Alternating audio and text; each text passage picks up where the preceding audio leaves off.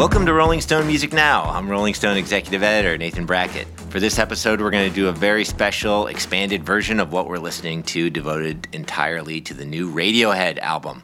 We're also going to talk to Rolling Stone contributing editor Mark Binelli about his new book, Screamin' Jay Hawkins All Time Greatest Hits. We're also going to do reader mail about the new version of Blink 182. But first, today's episode of Rolling Stone Music Now is brought to you by Stamps.com. With Stamps.com, you can buy and print official U.S. postage using your own computer and printer at home. So sign up for Stamps.com and get a four week trial and $110 bonus offer when you use the promo code MUSIC.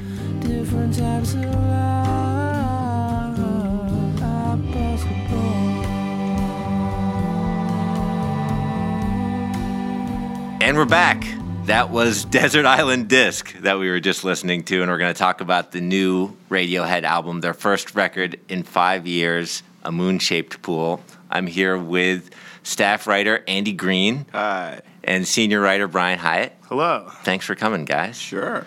Uh, let's get right into it. How is this record stacking up against other Radiohead records? Andy, 25 word review. We gave it four and a half stars on Rolling Stone. I think that's very fair. I need more time to process it. I'm, I've thoroughly enjoyed my first six or seven listens. It's a very mellow record. For me, the Yeah. thing that jumped out is just that there's a lot of acoustic guitar on this record. There's strings. There's a lot of acoustic Yeah, stuff on this record. Maybe very- more than I've ever heard on Yeah. a Radiohead record. He, uh, Tom Yorke will do acoustic songs. They'll, Yeah. they'll do acoustic sets live. Right. But this is a gorgeous record. Yeah, it's been great to hear Jonny Greenwood's orchestrations that he's been doing on his movies for the past few years to be sort of fused into the world of Radiohead. Right. Which is a very nice change from the last album, which was great, but it was very electronic, and this one's it, this feels more organic at times. Well, I mean, every Radiohead record, I guess, either since like Kid A or I get to some degree, OK Computer has had uh, varying degrees of electronics. Uh, you know, probably driven. This is a huge generalization, but by like Tom Yorke and his, you know, who- who's a huge electronic music fan, and of course like the the classic, you know, rock fan beef against Radiohead since the Bends, which is almost a cliche Right. now. Has been like, when are they gonna make a great guitar rock Yeah. record? When is this gonna happen? And so I kind of love the like the perversity of this record in the sense that like Yeah. this could be their most guitar rock record in years or guitar driven record, but it's an mm. acoustic record. Right, yeah. It's like they. they I mean, know- I totally disagree. I don't think it's it's much less guitar driven than Hail to the Thief or like it, it's it's not a guitar driven record at all. I think it's orchestrally driven. I think what you mean. What Right. you're, I think what you're trying to. I think what puts you in that mental space is the fact that it's orchestral and song driven. It's song driven, but it's not guitar. Fair there enough. are moments when Fair the guitars enough. come up, but less so even than Like Hail to the Thief. Tuneful, yeah. Tuneful, yeah. I, mean, I think, yeah. I think it's it's more of like this moody kind of beautiful extremely arranged, extremely orchestrated thing with yes, some guitars coming in and out, you know, but but I don't I don't see it as a guitar record. I just feel like the guitars like do have a prominent role that you haven't heard. Like I feel like even with Hail to the Thief, yeah, there are like there are definitely riffs in there, but like Even in rainbows, I don't know. I Yeah, just don't. I yeah, don't, I don't buy this angle. alright. Basically, I don't. I just don't. uh, Quite, quite, what do you think, Andy? The, on the guitar level. I hear guitars on it, but it's not quite like Hail to the Thief. I would agree Right. with you, or definitely not like their '90s work at all. But yeah, no, it's a, it's definitely it's very orchestral. That that's what jumps out at me. for sure. And what's great is And they, tuneful. tuneful, Tuneful, definitely, yeah. yeah. What's cool is they give it to you with no context. There's no liner notes. There's no interviews. There's no lyrics. It just here's the album, which is pretty cool. It just it, it just allows you to sort of digest it yourself without having to have any other information about it. We're presuming that it's that it was Jonny Greenwood that was doing a lot of the symphonic stuff, but there's no way to even know that. I mean, there's just no information. it's possible that they won't do any interviews around this record. We'll Yeah. find out. Yeah, Um, which would not be annoying at, at all, right? no, no not at all. interviews at all. Not at all. To me, the, the biggest question is how they got here. How they got here from uh, the last album, and and when they said they were totally uninterested in, they told David Fricke they were totally uninterested in writing traditional songs. They specifically said we don't want to sit down and write a chord progression and and then do a vocal, which is basically like, in other words, we don't want to write a song. That's I mean, you know, Right. like they wanted to do something. You know, they were sampling the instruments and then layering them and then singing over. it. It was it was a totally different. You know, it was even probably more radical. King of Limbs was even more radical in its its methods than Kid A or anything.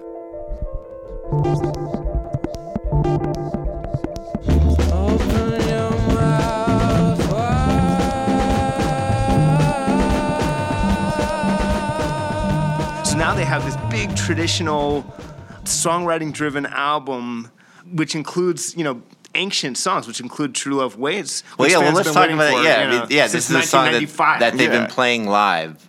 Yeah. Yeah, yeah, it's it's a song they started playing in the mid '90s on the Bends tour. It was on their live album from '01.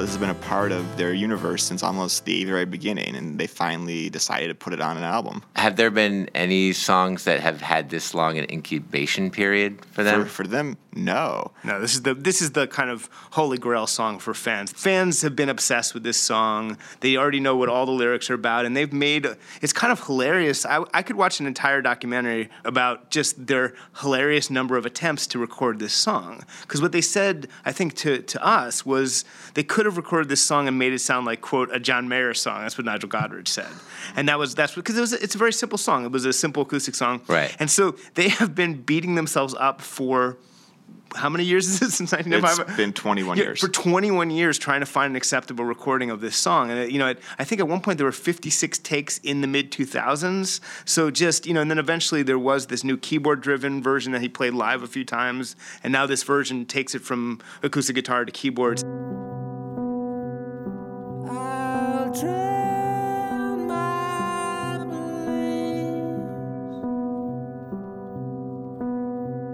I like it very much. What, what, do you like it? Does it live up to the live versions for you? Yeah, I think it's great. It's almost slower, even. It's sort of haunting. And in the context of Tom's divorce, too, it almost takes on a whole new meaning now, as does as, as do many songs on this album, Well- possibly. Oh, oh, whoa, Where are we going there? Oh my God! Whoa. Was it a divorce or were they were they married? well, they're at Uh, least separated. separate. Tom Yorke. They've is- been, they, they've been together about 25 years. I mean, it's a really Oh long man, this is relationship. the you just touched the, the third rail here. I don't know. Right. The, Well, the- yeah, the- well, the- it's- the, whole on their podcast is going to dissolve into Radiohead static and Well, turn it's, backwards. No, it's, it's yeah. unavoidable though. I mean, this is a song that they wrote a couple decades ago, and it definitely means something different when you know the guy who wrote it now lives apart from his significant from his significant other. in- we can talk about it. We can talk about it. They announced in a press release. This is public Right. information. Yeah, no, go go ahead. I mean, if you want to go there, there there is in daydreaming. there's this backwards masked part of this thing at the end. There's this weird backwards vocal.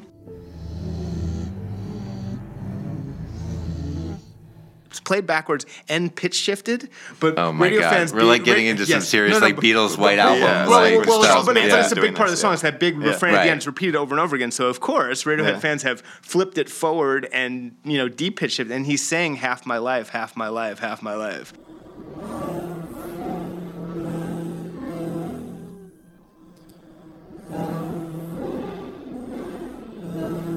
Oh my Which god! was, So- yeah. so- so, he's you know. 47. They were married 23 years, so you can do the math. now that we're kind of into like the speculation zone, like uh, Andy, you you were also talking about some of like the online chatter about how this could be their last album. People saying like, okay, they're like, uh, was it you? Maybe it wasn't you. I wasn't think, this me. is, I think this is an idea I invented yesterday. All right, There is maybe. no, there no, is- all right, and to just me- to be but- clear, but- this is a pure invention. But But, yes, if but- you would, let's just go down this road as a Yeah. thought Yeah. exercise. Yeah, okay. If you were going to make a last record, it would make sense that you might pull out songs that that were old that you've been trying to get right for Mm-hmm. years.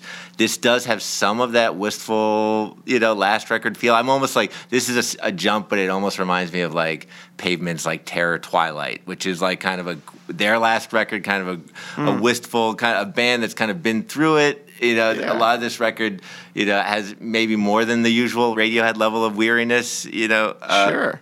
And you got the sense in the last tour Tom was a little tired of being the frontman of a rock band, which is easy to Well, understand. you've kind of gotten that sense for a couple decades, right, but now way, but- especially, he just seems like I've had it with this shit. I, well, I think you could see it two ways. And I did say like that was my thought yesterday, and, it, and to be clear, I think I, I'm not even sure that anyone else has said this. Uh, I'm sorry I, just- didn't credit you with that Yeah, ridiculous no, theory. No, no, no, no, no, I mean, no, no. I just want You to credit me.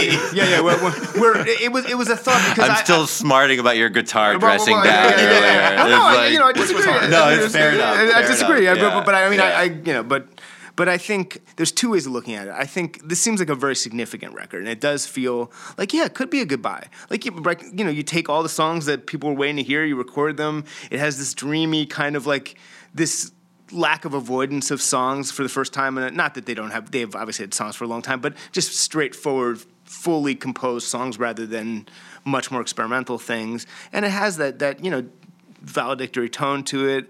Um, so yeah, it could be their last album, but the other way of seeing it is that maybe it's a sort of rebirth. You know, because there Right. are moments of real joy on this album. There's moments of real, you know, uh, was there, there are different ways to love that whole thing, and and so it might be more. Identikit is like is one of the more up tempo songs.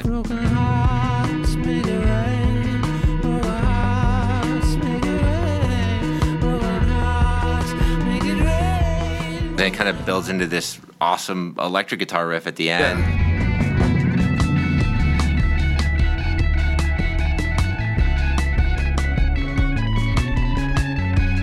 That is guitar. You're, you're That is right. good. Thank you, That- thank that- you, that- Brian. That is guitar. That, that is, and that's a, a really cool guitar thing at the at the end of that. I, Yeah. really, I really dug Thanks that. for but, saying but, that. uh, yes, yes, And yes. I, that- I, I agree with you. That is definitely. But, although were- it'd be funny if it turns out that that's like very precisely sampled keyboards that they made to sound yeah, like well, guitar. well, Which it'll come out. which- in- by which the one interview that Jonny Greenwood does, he'll say what that was. it's was. hilarious that people thought that was guitars. Of course, it was not guitars.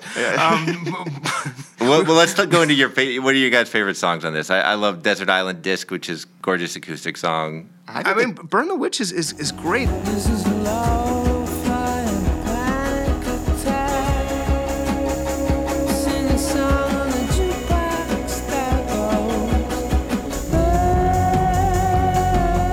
goes. By the way, that's another song that was around since uh, I think you know since the early 2000s. There were there were lyrics on it. at least the Uh, title and lyrics, right? Yeah, well, whenever ever. they, they pull the thing where they put the, the title and lyrics in the album art, that means it's like a song they tried to record Right. and didn't succeed, and then they're making themselves seem all mysterious by popping it in there. So, so they've been working. It's another song they've been beating themselves to death to try to capture. And I, I it's funny when they that was the first single. When I first heard it, and I just.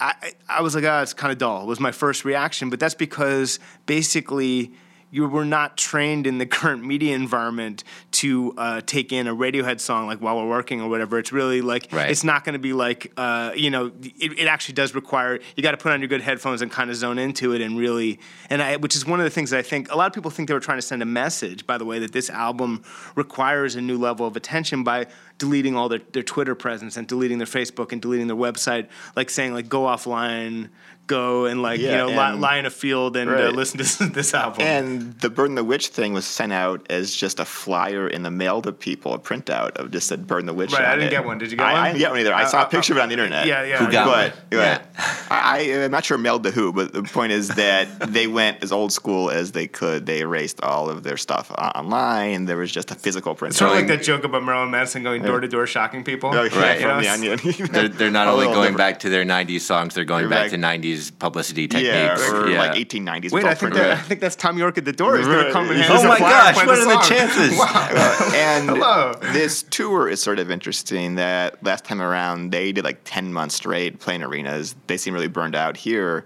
they're playing a few festivals they're playing the garden they're playing la and that's it at least for now Are they going to do a big show with like an orchestra and a choir and stuff? nobody knows anything Because I mean that that does, it does raise the question again. Yeah. they're always making these albums. and- King of Limbs was impossible to play until they got an additional right percussionist. and, and that same guy clive he just tweeted that he will be on the tour so they will have yes. they, they'll have two drummers once again A lot of people were mezza mezza about their last record, The King of Limbs. Were you guys, how, what did you guys think of it? it was maybe my least favorite of the post Pablo Honey era. Even it just never quite clicked for me like the previous ones. Half a great record. Half a great mm-hmm. record. that's that's a nice head. Yeah, but it? for them, that's it- no good. Well, well, I Right. felt. I mean, I, I felt there was a weird drop off in like a like half of it. I really liked half of it. it, it- you know, they, I think they they really thought they were trying. They really were going for something. If you read again Fricke's interview or his cover story, I mean, they, they really felt that. Like I think for them, they felt like it was as much a reinvention as as Kid A, which I have little trouble hearing. I guess, but I think I think For me, it's one of and those things- rhythmically, I mean, with the Yeah, two that- drummers, for true, sure. True, That is true, and and that and it, it They facilitates had two Tom's- ball drummers, yeah, not one. Yes. it facilitates Tom's dancing. I guess that's the you Uh-huh, know. And I- Right. I, I think part of it is, is also is for them was sometimes for Radiohead it feels like the method is as much the point as the end result, and I think their method was radically changed from what I- Right. from what I, they, they, I, I don't even from from the descriptions I've read.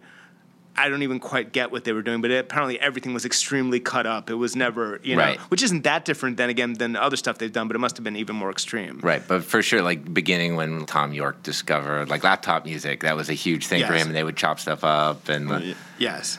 Uh, yeah, I'm right, almost so- thinking of like Dylan talking about his mathematics.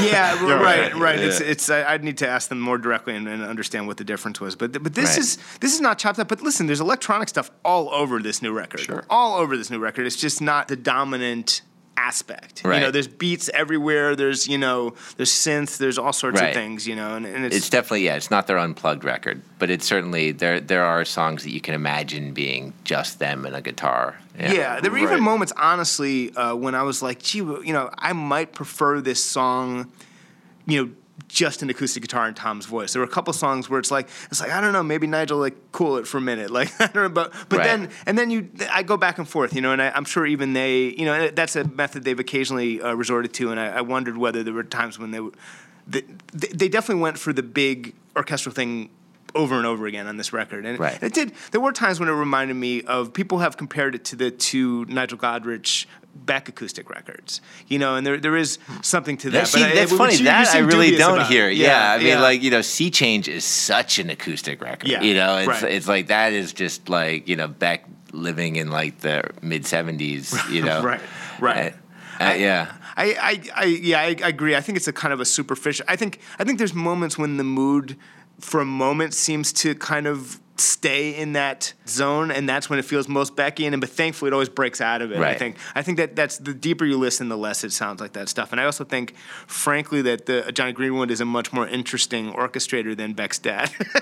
Oh. so, oh, throwing shade at Beck's dad. Take that, Beck's dad. Um, but um, Um, I love the uh, numbers. I think the number is one of my favorite it's a cool songs. song. Yeah. Call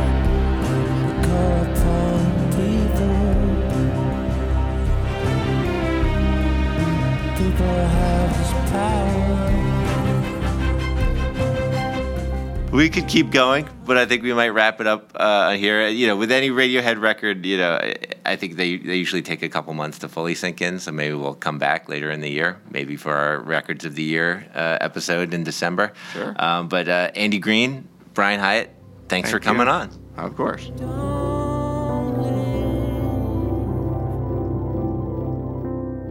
Sometimes it feels like there aren't enough hours in the day. So if you're still making trips to the post office, you need a better way. Stamps.com. With Stamps.com, you can buy and print official United States postage for any letter or package right from your computer and printer. We have a special offer where you can sign up for Stamps.com using the promo code MUSIC. You get a four week trial plus a $110 bonus, which includes postage and a digital scale. So go to stamps.com, click on the microphone at the top of the homepage, and type in music. That's stamps.com and enter music. I put a spell on you.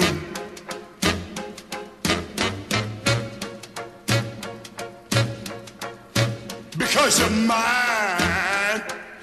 And that was, of course, I Put a Spell on You by Screamin' Jay Hawkins, uh, one of his greatest hits, and uh, maybe his greatest hit. And we have Maybe his only hit. Maybe his only hit. And we're going to talk about that because we have the author of the new novel, uh, Screamin' Jay Hawkins, All Time Greatest Hits, Mark Binelli, Rolling Stone contributing editor. Thanks for coming in, Mark. Oh, thanks for having me, Nathan.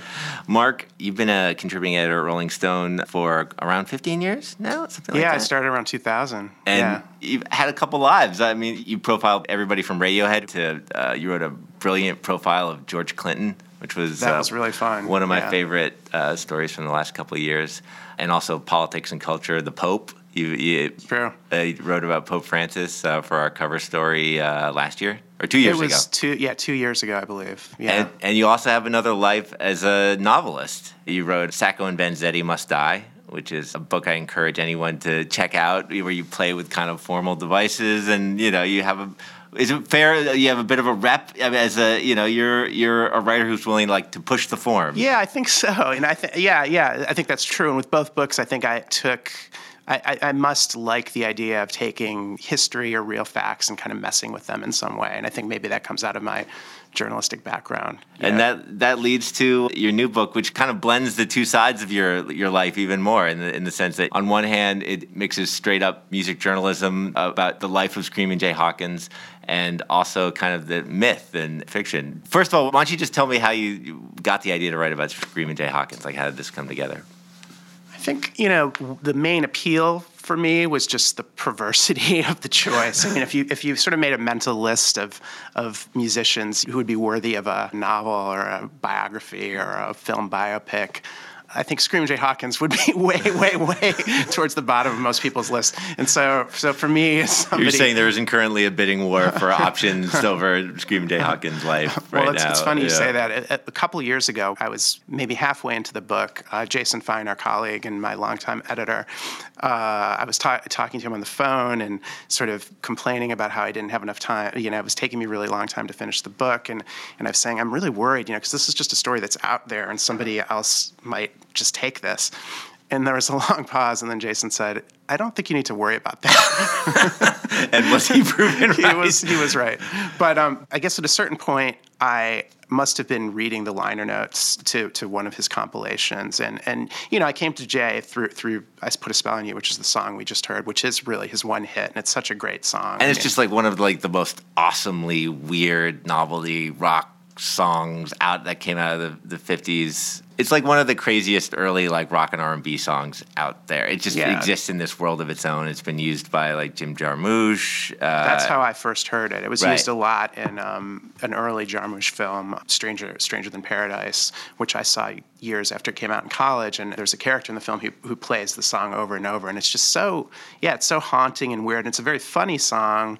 But it's not. It's it's one of those rare fun songs that uses humor that is also manages to be kind of creepy and moving. And It, I feel like it's kind of a timeless song. There's Yeah. there's a waltz. It's done in kind of a waltz, you know, step. yeah, and, the and crazy time signature. Yeah. Yeah. and it's funny, the other day I was in a pharmacy or somewhere and I heard a, an old Chuck Berry tune from the same era. And it just and it occurred to me that, that, that song, it was a great song. I can't remember which, it was one of his big hits, but it felt very dated. Like it imme- immediately made me think of like the 50s. Whereas, Right. whereas I Put a Spell on You feels somehow Right. out of time. Almost Uh, like this is a funny comparison, but almost in the same way that some Dylan songs feel like they exist like in their own universe. I mean, this is like Totally. I can't think of a song that created its own universe as much as I put a spell on you.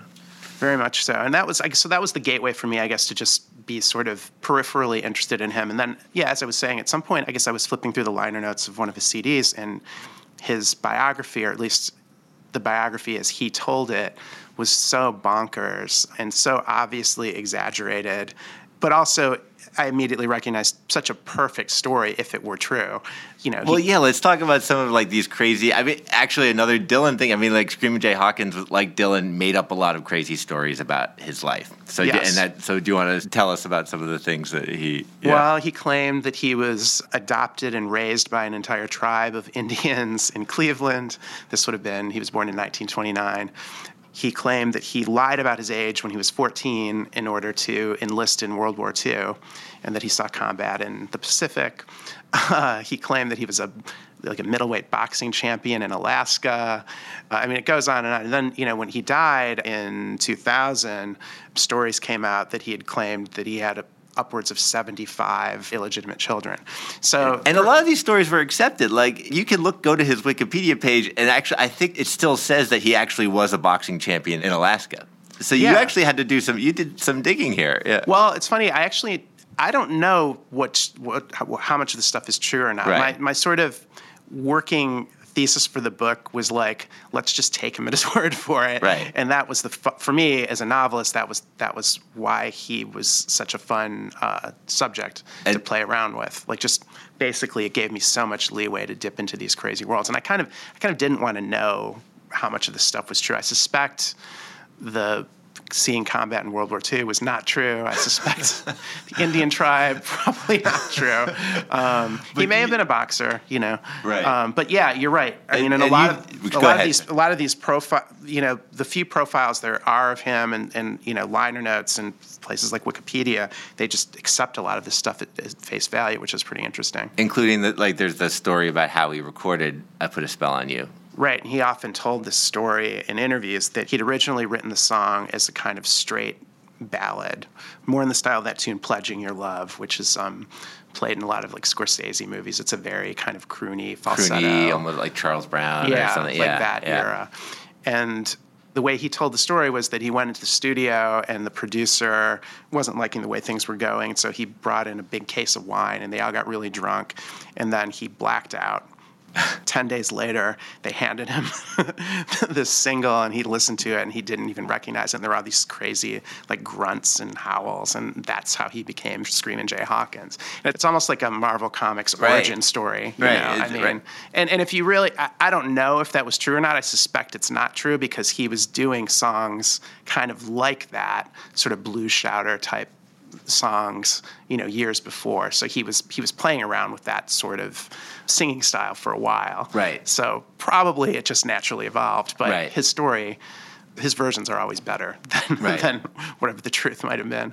So you wrote. I I mean, this book, which I'm really enjoying, is is like it's it's this like kind of novelistic approach that takes him at face value and goes into each one of his major myths. Right? Was that so many musicians, so, so many of the more iconic musicians have gotten this sort of film biopic treatment in recent years. I, I feel like there's something somewhat cinematic about the fragmented approach I did. Like you just kind of dip in and out of scenes in his life. So yeah, we see him in World War II. We see him touring with Fats Domino, which that is true. And- he did do that. And that's a wonderful section. Like I love your depiction of Fats Domino as you know the guy, and a lot of it's based on you know true stuff about like how Fats would cook for himself and his band because of Jim Crow. Yeah. was that was that actually true that he didn't want to like have to um, you know get some uh, a cook to sneak him food from the back of a restaurant, and that's why he cooked. Yeah, and like I kind of researched around Jay's stories. That Right. was my sort of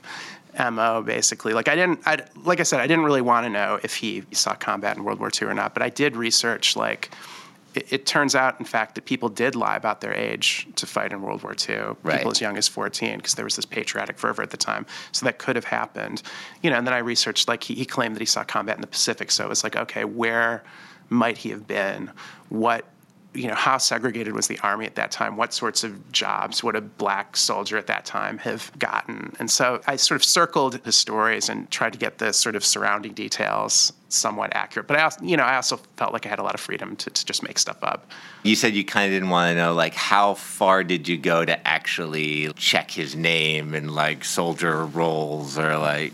I didn't check that at all. I mean, there's yeah. really there's not that much. You know, well, it's funny. At one point, at, very early on, I thought, you know, speaking about like the perversity of the choice of him as subject matter, I thought maybe I should write like a straight up biography, like a well researched rock bio of this guy who had one hit and is such an unlikely choice. Well, I- and there are chapters that feel Yeah. very straight up, like, all right, this is just reads like totally solid music journalism, and then Yeah. you go into like a more you know novel, a very personal passage that's like follows his life as a child. Yeah, and I intentionally wanted to blend all of that together. Um, and, and ultimately, that's why I didn't go the biography route because I just loved the freedom that fiction afforded me, and I felt like like his his penchant for myth making really gave me license, gave me the liberty to kind of make stuff up as well, and kind of kind of go crazy with that stuff. And the fact that there really aren't any great like profiles or books written about him, right? I mean, it's kind Yeah, of yeah. there were two. There were two good ones, but they're you know they're relatively short. Nick Tosches, Right, um, the the Nick great, To- right. the great you know music writer. He wrote I think two of the great music books. Dino about Dean Martin and and uh, Hellfire is one of my favorites about Jerry Lee Lewis. And he profiled Hawkins in Creem in the early '70s, and then Gerri Hirshey. In her book "Nowhere to Run," which is a bunch of profiles of R&B and soul artists, um, she's a great profile of Jay. Um, it's a funny story. He was opening for the Stones in the Right. late '70s at the Garden. Apparently, uh, James Brown was supposed to open. I can't. I, mean, I can't remember what happened. He got sick, or he just couldn't do it. And so bizarrely, they chose Jay as his, as his replacement. And Hirshey describes this very funny scene of like these these Stones fans just watching Jay Hawkins come out on stage and being very perplexed. Um, but that was kind of it. And then he did like I looked at some later interviews, but um, He died in 2000. he died in Yeah. 2000. Just before he died, he was he was working on a documentary with this Greek filmmaker, and it's not the greatest doc, but that was nice to look at just to see him kind of late in life and, Right. and you know what he was where he was at, you know, at that point. Right. For me, it was kind of a window into a time when we just had so much less information about musicians and just celebrities in general, but especially early rock musicians who, you know, weren't incredibly famous and kind of just had the, that liberty to create their own myths. I mean, you also get into some of the racial issues of that time. I mean, like as you talk about in the book, uh, you know, Alan Freed, the famous Cleveland DJ, basically kind of helped created Screaming Jay's like persona to a certain degree, which is like this crazy kind of you know racial stereotype. Yeah, well, Freed apparently it was his idea to have Jay jump out of a coffin on stage. He was carried on stage, um, at least in you know his early days after I put a spell on you, um, in a coffin, and he would he would jump out of it. And then yeah, his costume I think that was more Jay's idea, Okay. but he would dress yeah he put a like fake bone through his nose and he carried the staff with a skull on it and wore these kind of crazy robes and it was very much like like a witch doctor from a really racist 40s Looney Tunes cartoon or something, you know. Right. So it's it's ki- you know it's problematic. The NAACP denounced him, I think, at the time, but I found it very interesting thinking about his own relation to his audience and like what he might have been intending. I mean, years later, he he had a record called black music for white people, which is such a great title. And I just made me think about, you know, what he was playing around with and what how he might have been mocking the expectations of white audiences by coming up with this shtick and this persona and saying, you know, do you think you want some sort of authenticity from me? Well, I'll give you this. Right. Um, and so that that was very appealing to me. Uh, and I think also ha- having a character like Jay, a character as kind of outwardly cartoonish as Jay, where you don't really expect anything deep or, or heavy coming from him, being able to explore some of these issues through a character like him, I like the unexpectedness of that quite a bit. Nina Simone very famously covered "I Put a Spell on You." If you were writing a novel about Nina Simone, you would you would certainly get into lots of really serious issues and, and political stuff and which she which she talked about very openly and sang about very openly. With Jay, you don't necessarily expect that when Right. you when you just sort of look at him or think about him, and and so for me that was another big appeal. Well, he had this like incredible knowing sense of humor too. I mean, he was like this cartoon figure, right? But he also wrote that that song, what Constipation Blues that you talk about because because there had never been a song he said about real pain. Yeah, yeah. There's a great clip on YouTube of him performing that with Serge Gainsbourg, oh actually, which is like I highly recommend. But yeah, he was really funny and really sharp, and he, you know, a lot of what he was doing was very intentional. And like you said, this, this is you know the '50s. There wasn't the same kind of music journalism happening, and like he, a lot of the stuff was happening under the surface, or it wasn't wasn't talked about as much. I mean, you mentioned George Clinton earlier, and he's he's another I think great character who uses humor really you know, In- in really way, effectively. he was almost like an inheritor in a way, right, to Screaming Jay in the sense that he like you know had the same outrageous costumes and persona, but was able to take it into this incredible place. He had he was in the '70s and was able to do something else with it. Well, yeah, I have a great story about that. Last, you know, I did I did the profile of him about a year ago, which was was really a treat. You know, I hung out with him in Tallahassee, where he lives now, and we we took a road trip. Uh, It's it's on RollingStone.com. I encourage anyone to check it out right now. Uh, thank you.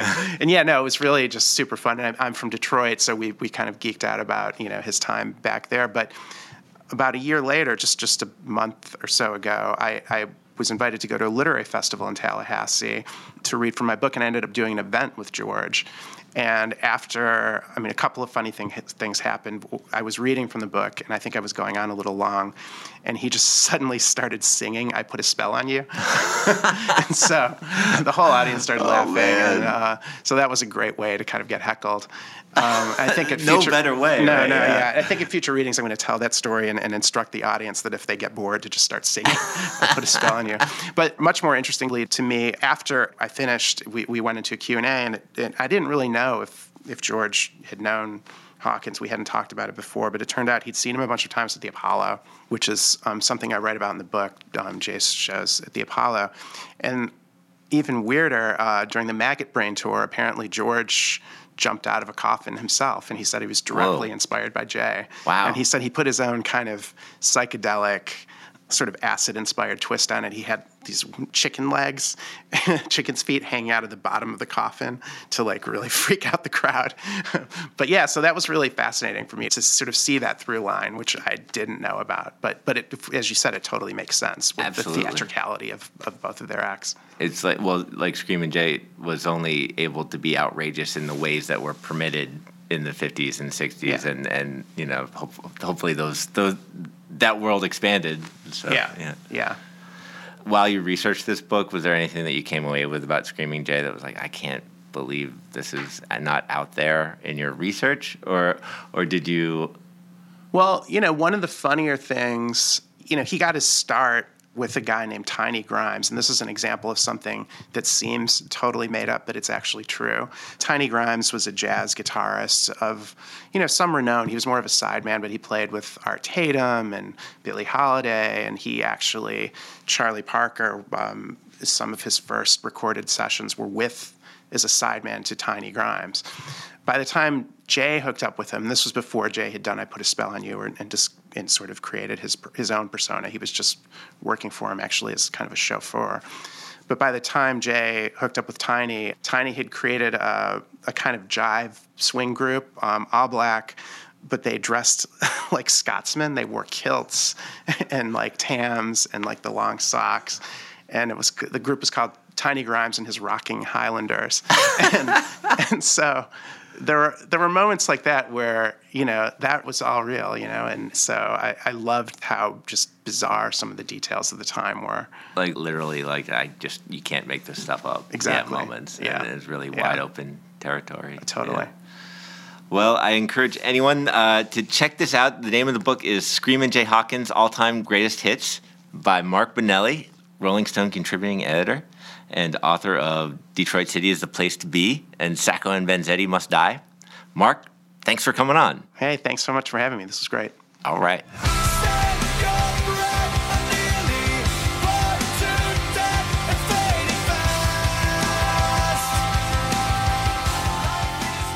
And that was Bored to Death, the new single from the new Blink 182. We're back for our reader mail segment with associate editor Patrick Doyle. Patrick, what's up? Not too much. Thanks, for, having- coming on. Thank you. All right.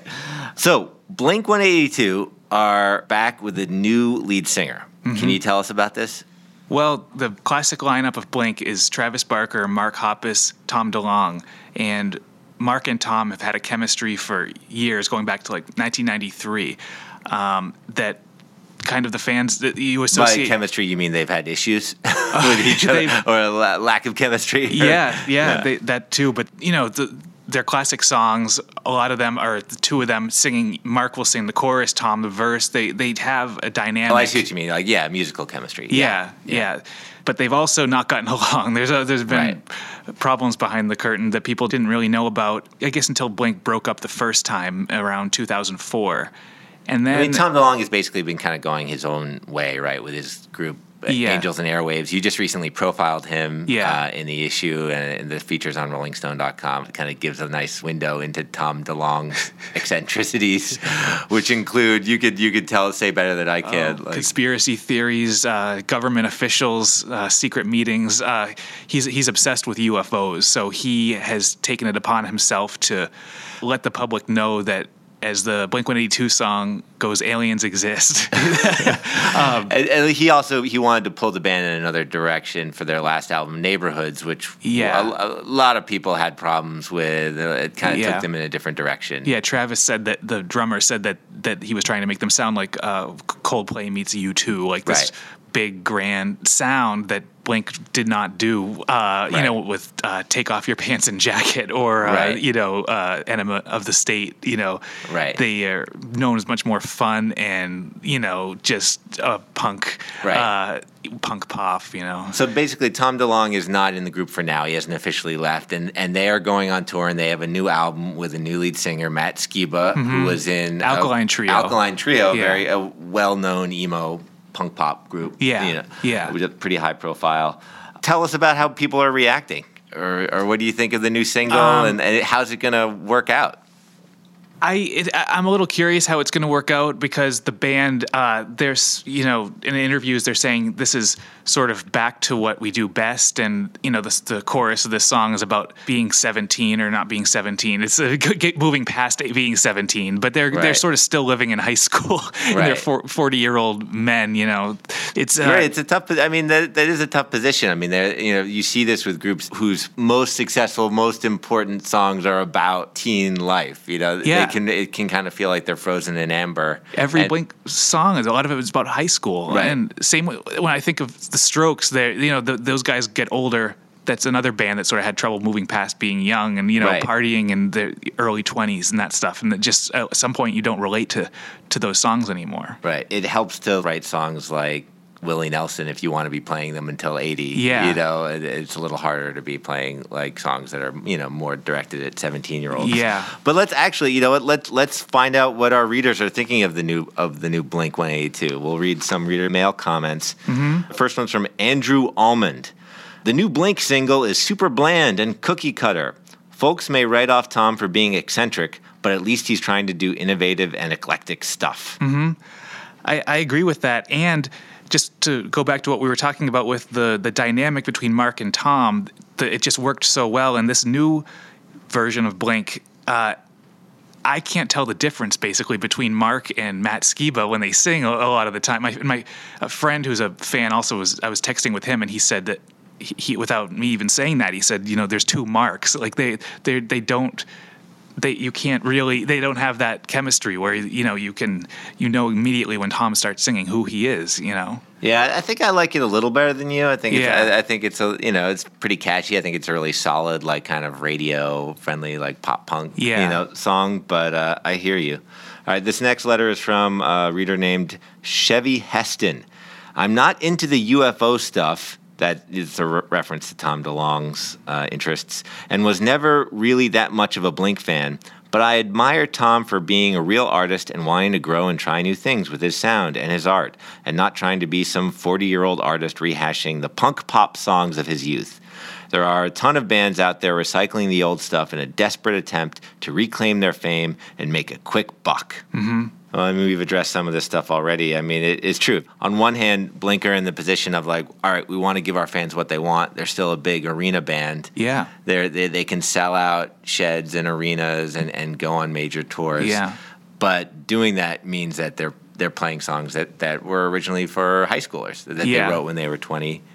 Yeah, definitely. And and um, you know, I was shocked that they are right out of the gate playing big, these big amphitheaters. I thought it was going to be a smaller thing, you know, because Mark and Travis had a band called Plus Forty Four, and this is really no different than than a, Well, their side project. It's interesting because it's going to be a test of kind of how much power the name has Yeah. versus the actual lineup. This is something Yeah. we talked about, like, you know, when Roger Waters left Pink Floyd, he tried touring and he realized his profile just wasn't as big. Just the power of the name Yeah. meant a lot. Yeah. And David Gilmour went without him and toured as Pink Floyd with the other members and, and was able to sell out stadiums and, and arenas. So we'll see if that's true with Blink, too. It's it's it's funny that um, you know how quickly the band has sort of disowned Tom and like you know they were doing an interview with us uh, in LA and Mark was saying you know with the previous incarnation of Blink he was sort of just like just you know talking about the last 20 years as if it were just a, a flash in the pan you know Right. And meanwhile, there's signs that like Tom's been messing with them too. He re- he put out a press release or went on social media saying like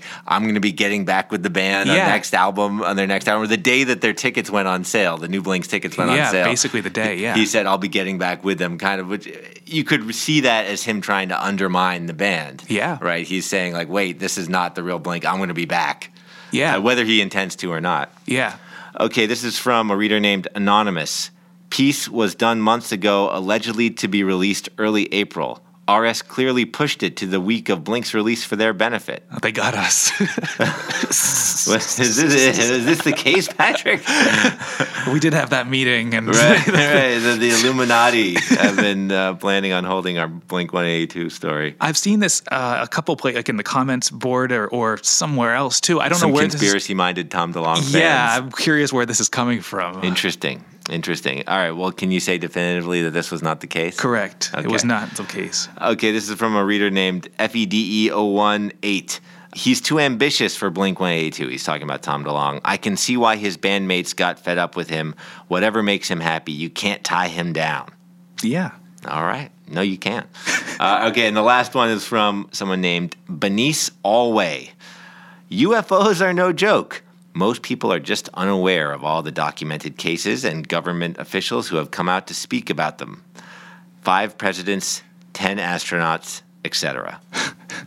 I mean, the only thing I'll say to this is that you know, UFOs technically mean unidentified flying objects. Yeah. So in that sense, they're certainly no joke Right. because there are lots of things that are unidentified flying objects. Yeah. Yeah. yeah. I mean, I want to believe that UFOs, in the sense of craft from other planets, ex- you know, that we've seen them. But I think if we had seen them, that they would it would be a much bigger deal. That it wouldn't be something that is only that YouTube people know about or something. Because there's these these uh, these videos that are always very grainy. You know. Right, right. Well, I guess I think we're maybe seeing from these comments that there is a constituency for the Tom DeLonge strain of the original Blink members, and maybe Yeah. you know the, it's not a bad move for him to you know pursue this for now. Yeah. I hope he comes back though. Well, we'll see how this pans out over the next year. We'll see how the Blink tour does and how uh, Tom DeLonge does with his various projects. Yeah. And uh, thanks for coming on, Patrick. Thanks, Nathan. All right. And that's it for Rolling Stone Music Now. If you like what you heard, please leave us a review at the iTunes Store or wherever you get your podcasts.